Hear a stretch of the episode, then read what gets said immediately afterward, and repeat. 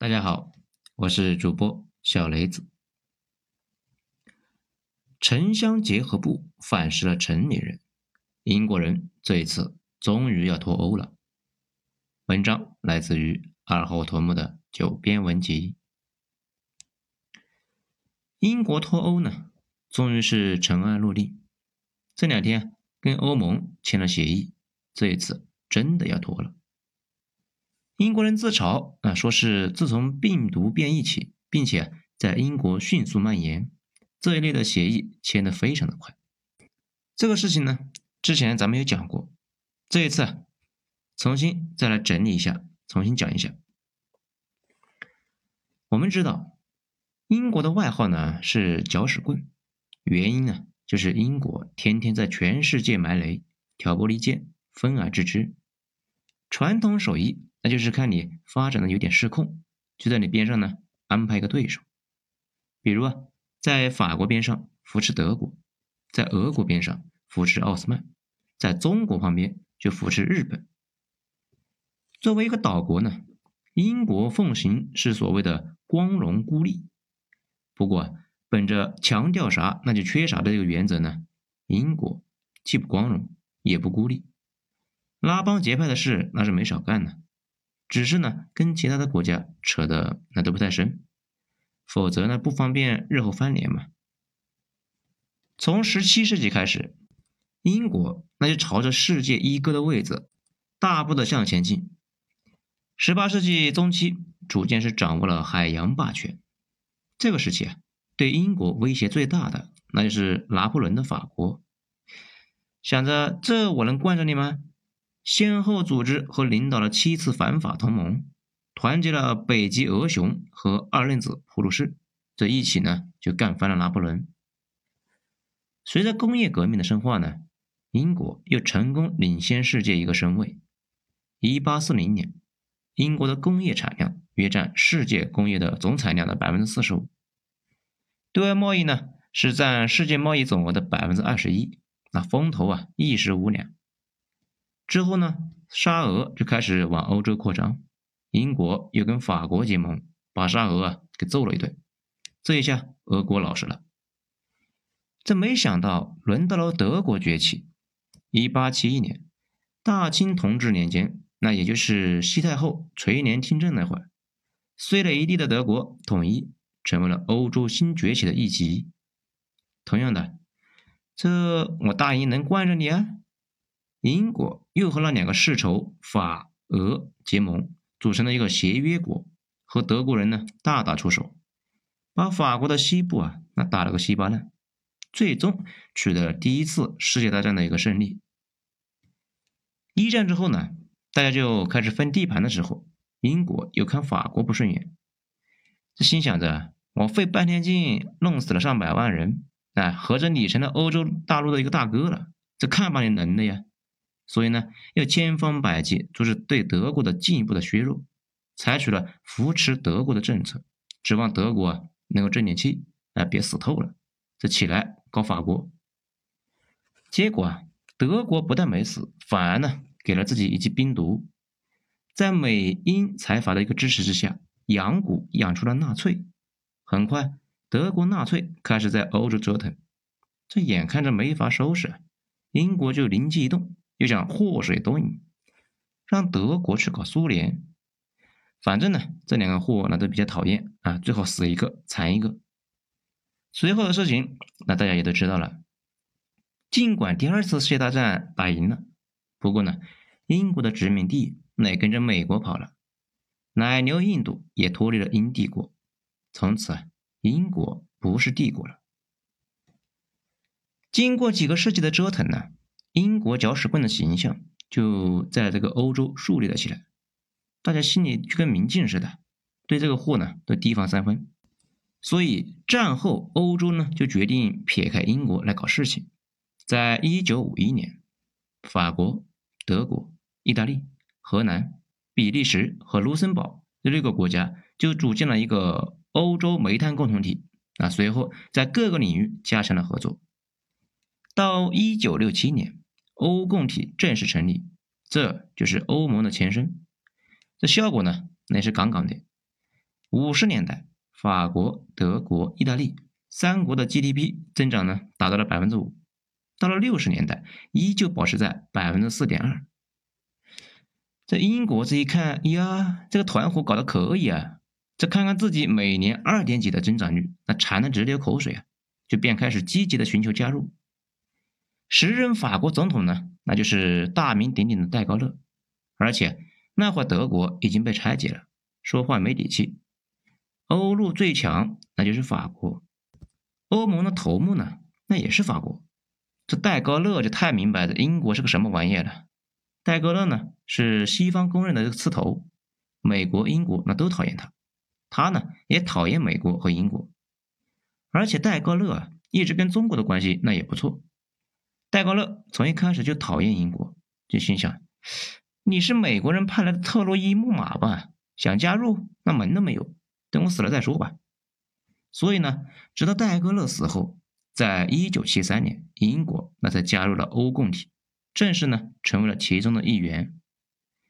这好死不死的是，刚好呢赶上了那几年欧盟去增长速度下滑，英国错过了欧共体的一个红利期，这一脸懵逼啊！这英国人呢这一琢磨，诶，这不行呢，我是来占便宜的，怎么还搞成一个赔本买卖了？我大英什么时候吃过亏呢？然后就搞了第一次脱欧，这个意思也很明显，疯狂的暗示老百姓。英国倒霉，那是因为加入了欧盟，跟政府没关系。这欧盟的内心那其实也是崩溃的。刚开始扩招就招进了这么一个刺头，刚入学呢就要转学，这传出去丢人呢。就赶紧问英国，你对组织有啥意见呢？啊，是伙食不好，还是对座位不满意呀？还是嫌小朋友们不友好啊？那随后就做出了一定的让步。英国人。按闹分配占了一个便宜，心态啊那就好了很多。在一九七五年这个脱欧的投票中，留欧派占了百分之六十七，英国呢第一次脱欧失败。从那以后啊，英国呢就尝到了甜头，一言不合那就脱欧，不给好处啊那也不罢休。欧盟呢那习惯了这个坏逼啊。不过啊，这次欧盟也有自己的打算。尽管英国那一直在闹，但有了英国的加盟，欧盟作为两个联合国常任理事国，英国的军事实力呢，又给欧共体加了一层保险，从此就迈上了轰轰烈烈的扩张之路。到二零一三年，欧盟的成员国达到了二十八个，欧盟一体化的深入体现在诸多领域，这个呢，也让欧盟的权力那越来越大，同时。各个成员国让渡给了一个欧盟的权利，那也就越来越多，矛盾呢就逐渐的显露了出来。比如啊，咱们前面说过，英国是海洋法系，而欧盟是大陆法系，欧盟又拥有最终的裁决权。这也就是说呢，英国法庭判的案子在欧盟的法庭很有可能被翻案，英国人对这个事就非常的不爽。此外呢。还有关税、汇率、利率这些问题啊，让英国都很不爽。英国的国内有一堆人就觉得便宜没占着，代价又太大了。这个呢，就导致了英国和欧盟之间呢一直有隔阂。这就像法国、德国对英国怀有戒心一样，英国国内的一个疑欧派的声音，自从加入那一会儿，那就一直存在。欧盟两个重要的成就是申根区跟欧元区，英国都没有加入，所以呢，英国与欧盟的结合，事实上一开始就是奔着离婚去的。这没得感情的夫妻在一起啊，能做大做强，那就暂时凑合着过；一旦有什么风吹草动，分手那就成了必然，只是时间的问题。二零一零年。卡梅伦上台之后，当时的英国政府呢养的是公务员太多了，那又搞一个全民医保，欠了一屁股的债呀，就开始执行小政府大社会的一个策略，削减了国家的福利支出，国家呢不再担任一个保姆的角色，大家自由发挥，责任自担，努力赚钱吧。同时呢，又制定了五年期的一个财政紧缩计划。主要呢依靠的就是大幅削减政府部门的开支和社会的福利开支，同时呢也提高增值税、资本所得税和国民保险缴纳税用，来填补这个高额的财政赤字。英国的 GDP 从二零一零年的开始实现了一个持续增长，但是财政紧缩的政策也让英国人不爽到了极点呢。欧盟方面，自从二零零八年之后，那日子呢一直也不太好过，欧债危机了嘛。欧债危机的本质啊，就是政府给老百姓发的钱太多了。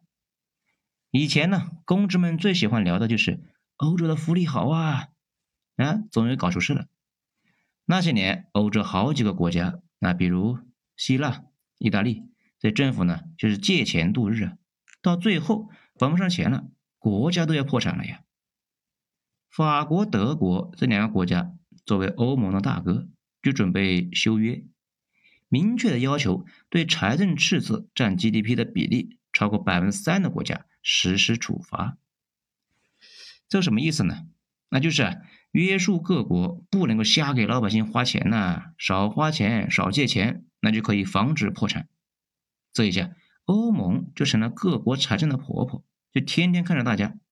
这谁呢？要是大手大脚，那上去就是一顿数落，指责对方。哎，还想不想过来啊？是不是要破罐子破摔呀？但是呢，这一下又碰到了英国的痛处了。头号强国的帽子摘了没几天呢，德国、法国。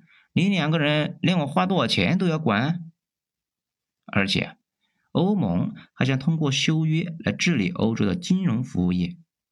英国是洗钱中心和避税天堂，欧洲的很多黑钱不断的往英国流。欧盟说：“你们英国管的太松了，能不能给点力啊？”金融业那正是英国的支柱产业之一啊，你碰金融，那不就是断英国的财路吗？这一系列的操作就立马引起了英国的警惕，否决了这次修约。你欧元区出了危机，跟我英国有什么关系呢？我大英没破产，你凭什么管我呢？此外，阿拉伯之春引发了无数的难民逃亡到欧洲，给这些难民安排吃喝，那总得花钱呢。欧盟说，那这个事总得解决一下，大家都出点钱吧，要不均摊一下？这算来算去啊。欧盟加在英国身上的八十多亿的英镑的预算，那英国说：“拜托，我们才六千三百人，而且呢还是在岛上，你们能不能有点节操啊？”到二零一一年六月，欧盟委员会就提议，欧盟二零一四年到二零二零年度的中期预算比前一个周期增加百分之五点九，就催促大家呀赶紧掏钱。卡梅伦呢当即就跳了起来。地主家也没有余粮啊！问题是大英已经不是地主了，想加钱那想也别想，而且你还必须比上一个周期少。这里呢，大家应该就看出来了，欧盟的目标啊是搞一个像中国这样一个大统一的组织，整个组织呢统一筹划。不过，欧盟组织的内部啊矛盾重重。再举个例子啊，大家就知道了。之前呢，疫情期间。山东省的副省长带着医疗队伍，拉了几十吨的大葱去支援武汉了。这个在欧盟的内部，那简直是没法想象。而且，中国的这种东部发达省份有一个天然的义务去支援西部，这在欧盟里面也没法想象。欧盟呢，越来越多的老百姓要求联盟踢掉那几个害群之马，比如希腊他们几个。其实呢。卡梅伦心里很清楚，利益这种事情必须啊坚持原则。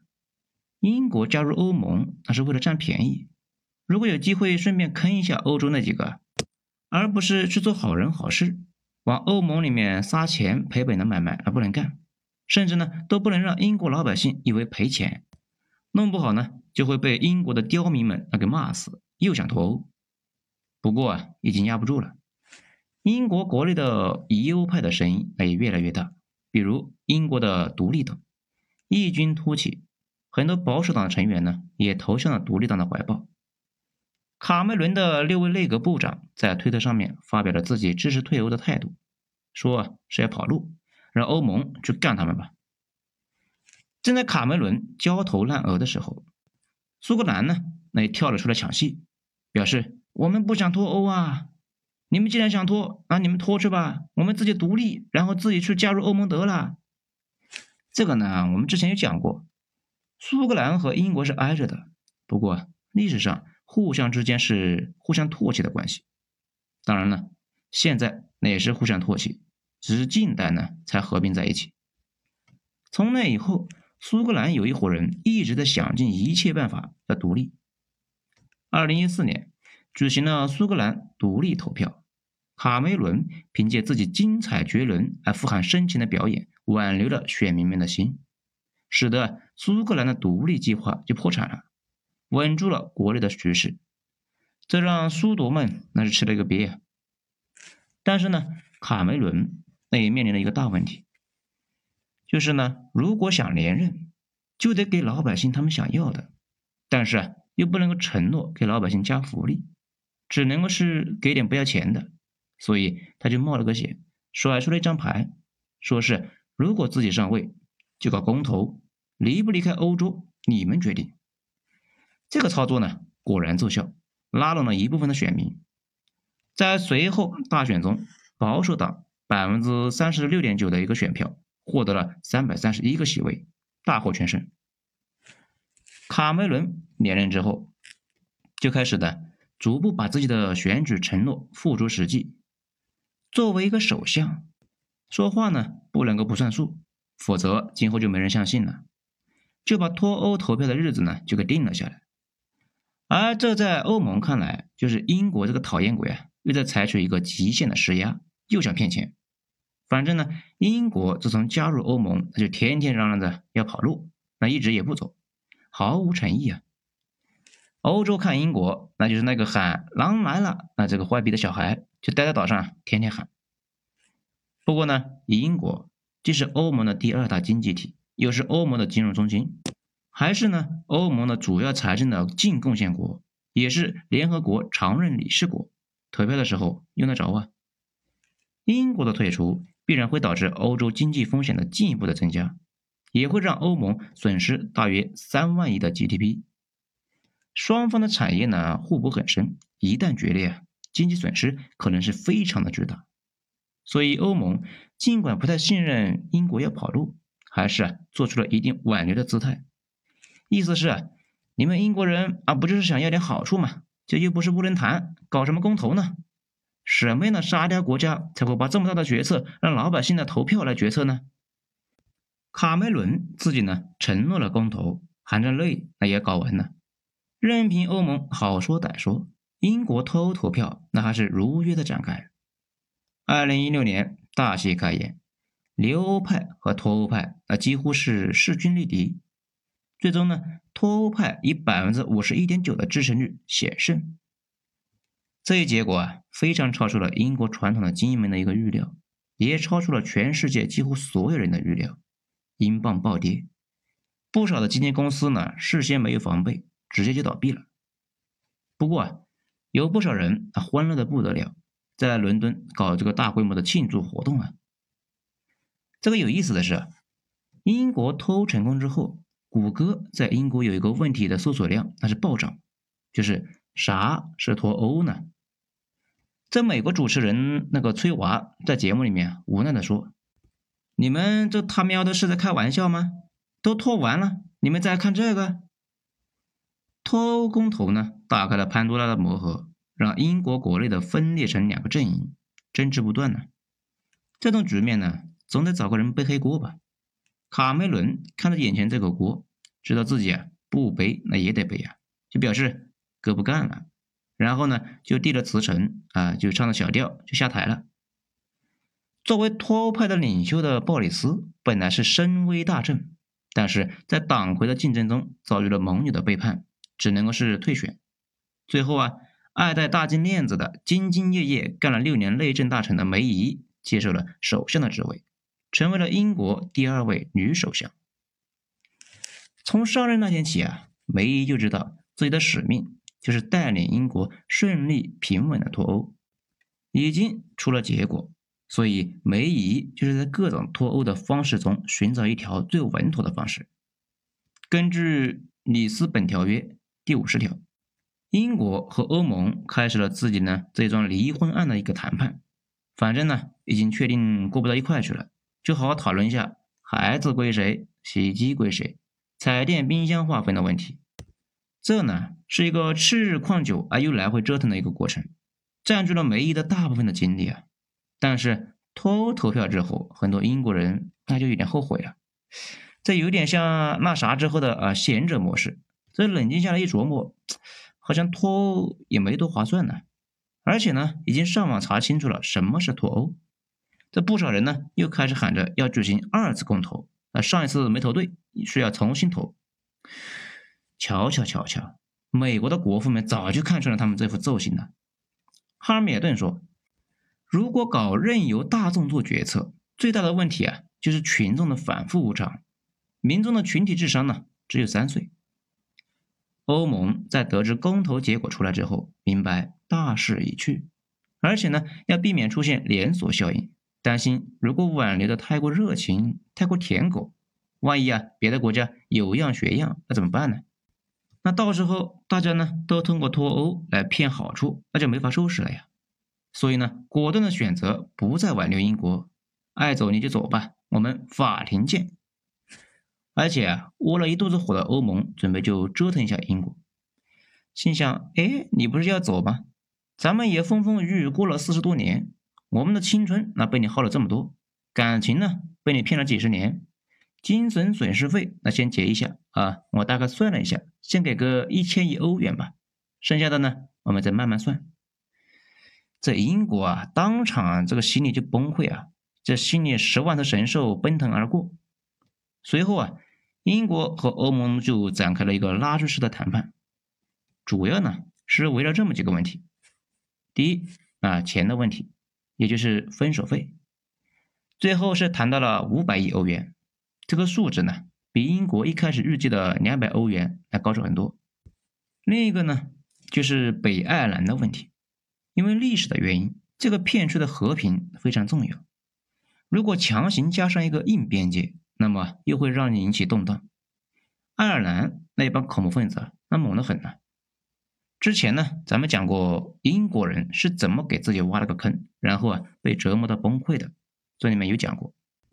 所以呢，在脱欧方案中加入了保障条款，也就是对北爱尔兰而言，欧盟的一个市场规则将继续有效。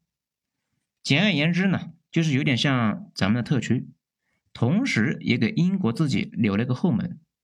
但是北爱尔兰内部非常的分裂，对这个政策相当不满，可能呢接下来会闹。梅姨把自己跑断了腿，磨破了嘴皮，才弄出来多达六百页的脱欧协议的文本，拿到下议院的时候，直接遭到了四百三十二票的一个否决票，当头一棒啊！这差点就把老太太给干蒙圈了呀！英国下议院大家呢应该都不陌生，经常在这里面吵吵闹闹的辩论。上议院呢没什么权利啊，就不怎么提了。这梅姨心里苦啊，只得赶紧改一改，修一修。但是之后的两轮投票继续被否决。这好消息是啊，否决的票数那越来越少。第三轮投票中，否决票呢就只有三百四十四张了。但是呢，耗尽心血的梅姨得罪的人太多了，自己感到无力面对接下来的脱欧之路，选择了辞职。与卡梅伦辞职演讲之后哼着小曲离开不同，六十三岁的梅姨在演讲的时候啊潸然泪下，离开了唐宁街十号。硬脱欧的代表鲍里斯，那终于是熬走了学弟和学姐，在二零一九年七月拿到了首相的位置。从小想当世界之王的他呢，开始主导英国的脱欧进程。跟特朗普有几分相似的他呢，开始了自己的嘴炮之旅。对内阁成员的态度啊，就是看不惯我，你就赶紧滚蛋。对欧盟的态度呢，则是你们配合着点，要不然我就硬脱欧。到时候不但分手费拿不到，那我是流氓，我怕谁呀？欧盟也折腾了英国好几年了，把好说话的梅太太呢都给欺负走了。这个鲍里斯啊，长得像特朗普，他看着就不好惹，就干脆配合吧。以后呢也还是邻居，抬头不见低头见，整得太狠了那也不太好。鲍里斯那就美滋滋的回到下议院，如愿的通过了脱欧协议法案。二零一九年十二月一十二日，英国再次大选，五年时间三次大选，这估计英国的公民那都选烦了。鲍里斯大获全胜，豪取三百六十四个席位。落败的工党呢，只能够是以党魁辞职草草收场。二零二零年一月三十一日，英国宣布正式脱欧，英国和欧洲也进入了十一个月的过渡期。这两天啊，终于达成了协议，英国交了钱，准备走人了。那为什么要脱欧呢？这里啊，就有个问题：英国人是真的因为欧洲要让他们花钱才跑路的吗？当然不是啊，我们刚才说了，想跑路的只有一半人，还有一半不想跑。我发现不少人没注意到这一点，英国脱欧并不是共识，只是一部分人想脱欧。想脱欧的这一半人呢，也并不是已经完全理解了脱欧的全部好处和缺点，他们啊其实也是被人带着溜达。绝大部分的老百姓连汇率和利息之间的关系都弄不明白。他们怎么能够理解脱欧之后有什么影响吗？那么问题啊就变成了这部分人为什么要跑呢？为了解开这个问题，美国呢就拍了个纪录片，就叫做《英国脱欧》，反正是现在找不到了啊，不然的话大家可以去看一下。里边呢提了两个问题，把这些问题解答了，那就好理解了。这两个问题是：英国国内。谁在鼓动老百姓脱欧？推动脱欧的那些人背后是谁？这刚才说了呀，最早闹得最凶的是一个叫做独立党的组织，他们呢是到处拉条幅、搞演讲、上电视、搞线下活动，是说服老百姓呢去投票。这个党是英国脱欧的第一大推动者，而且呢，大家注意一下，英国伦敦百分之六十的人反对脱欧。伦敦市啊，中心百分之八十的人反对。这整体而言，英国越发达的地区越不希望脱欧，越穷的地方呢就越希望脱欧。尽管脱欧之后什么结果他们也不知道，所以啊，这次独立党很巧妙的走的是农村包围城市，去村里面做宣传。村里面的人呢，普遍是支持脱欧的。那么问题来了，谁又在支持这个独立党呢？这个也不难查，国外的政党主要是靠捐款嘛。政党只要是说出自己要干嘛，希望呢你去做这件事的人，他就会给你捐款。这个捐款他们内部啊是有披露的。这个党那也一样，在脱欧的那段时间收到大量的捐款，有钱呢那就好说，雇佣大量的志愿者，只要呢把下面这几句话做成标语，开着大巴车刷到整个英国。肯定会有一群人支持脱欧的，那比如说，不脱欧会有大量的难民涌入，抢大家的工作。英国每年要给欧盟交会费，这些钱呢本来可以改善英国的福利系统。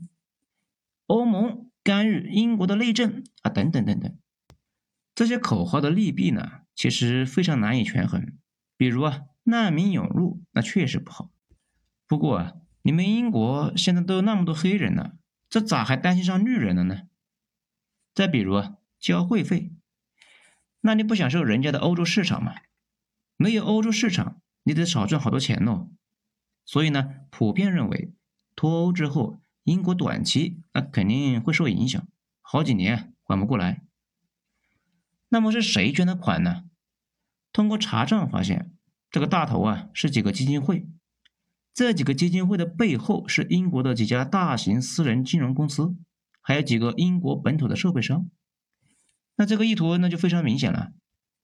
英国在撒切尔夫人上台之后搞金融自由化，英国呢就开始把工业转到亚洲，不断加强金融业务。现在啊，英国的金融业占到英国 GDP 百分之十以上，承担着大量的国际洗钱业务。欧盟呢？那早就看他们不爽了，想搞他们。至于设备制造商，他们估计是嫌德国的制造商冲击他们，毕竟德国才是欧洲的工业中心。所以呢，英国制造商想脱离欧洲，到时候啊提高关税。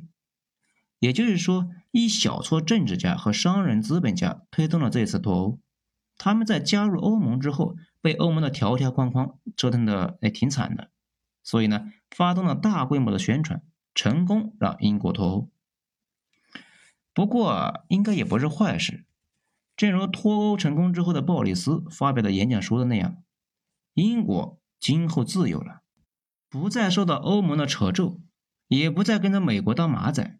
英国呢，要回到维多利亚那一会儿，花费特长，做一根搅屎棍。游离于各方之外，给大家带来更多的不方便。这不过说实话，帝国的荣光早已经逝去。强国关键的几个指标呢？受教育人口、体量、工业产能、市场规模，如今的英国啊，都已经跟百年之前有天壤之别。无论怎么操作，那也就那样了。而且呢，苏格兰强烈要求离开英国，回到欧盟。这两天呢，在搞脱英入欧啊，这不出意外啊，又能够搞掉英国一层皮呀。不过呢，这两天欧盟那可高兴坏了，岛国病毒变异了。既然他们脱了，那正好呢，把他们隔离在欧洲之外呀。好了，今天咱们就讲到这里，精彩咱们下次接着继续。我是主播小雷子，谢谢大家的收听。